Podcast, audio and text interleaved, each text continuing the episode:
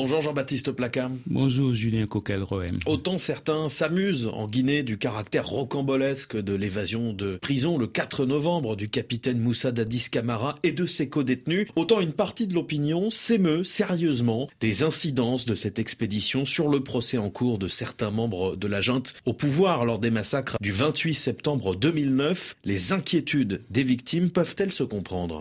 Pour les victimes du massacre ou leurs survivants, il est légitime de s'inquiéter en effet que le colonel Pivi, toujours en cavale, soit repris ou pas. Cette tentative demeure préoccupante car le commando à l'origine de cette évasion a fait la preuve de sa capacité de nuisance en extrayant aussi facilement ses détenus de haute importance d'une prison nichée au cœur d'un des environnements les mieux sécurisés de Conakry. Après une telle démonstration, d'aucuns pourraient hésiter témoigner contre ces officiers impliqués dans cette tuerie parmi les plus sanglantes de la Guinée indépendante. Et ces militaires font d'autant plus peur qu'ils demeurent sans remords et n'ont même pas le courage d'assumer les actes de leur junte au nom de laquelle des soldats ont brutalisé les Guinéens, violé des femmes, ensanglanté Conakry et, en l'espace d'une après-midi, tué plus de 150 personnes. C'est un réel drame continental d'imaginer que cette Guinée si grande et si belle pour laquelle la jeunesse africaine à la fin des années 50 était prête à tout donner, ait pu échouer aussi facilement entre les mains d'individus de si peu d'envergure. Pourquoi donc la jeunesse africaine était-elle prête à tout donner pour la Guinée? Parce que la France gaulliste s'employait alors à faire payer à ses Touré l'affront du nom au général de Gaulle. L'indépendance de cette Guinée a été un abandon. Le pays a été sevré d'enseignants, de cadres et de moyens et nombre de jeunes Africains frais émoulus des universités et autres grandes écoles choisirent alors de s'installer à Conakry plutôt que de rentrer dans leur patrie. Certains écourtaient même leurs études pour aller servir en Guinée. Sékou Touré, acculé de toutes parts, cédera, hélas à la paranoïa, pour devenir bientôt le tyran irascible que l'on sait.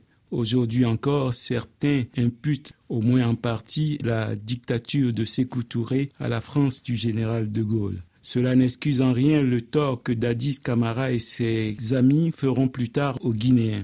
Mais l'histoire des peuples est un tel enchevêtrement de causes et de conséquences. Ainsi, la dictature subie sous Ahmed Sékou Touré pousse la Guinée à devenir, dans les décennies 70 et 80, une des nations africaines à disposer dans sa diaspora d'un nombre élevé d'intellectuels et de cadres bien formés contraints de fuir la dictature et un système éducatif relativement au rabais, les jeunes Guinéens se lancent dans de brillantes études et se surpassent pour figurer parmi les meilleurs et espérer réussir en exil. De la dictature a donc surgi un abondant vivier de matières grises de qualité, en exil hélas. Ces cerveaux ont dû, pour la plupart, rentrer d'exil après la mort de Sékou Touré en 1984. Qu'en a donc fait la Guinée? Certains sont rentrés, mais pas la plupart, car le général Lansana Conté ne constituait pas une rupture par rapport à Sékou Et ceux qui rentraient étaient quelque peu marginalisés par ceux restés au bercail qui leur en voulaient, en somme, d'être partis goûter au bon à l'étranger pendant que eux subissaient les réalités. Les manants, avec une pointe d'amertume et de rejet, traitaient les exilés de diaspo. Las d'être accueillis comme des étrangers dans leur propre pays, beaucoup repartiront.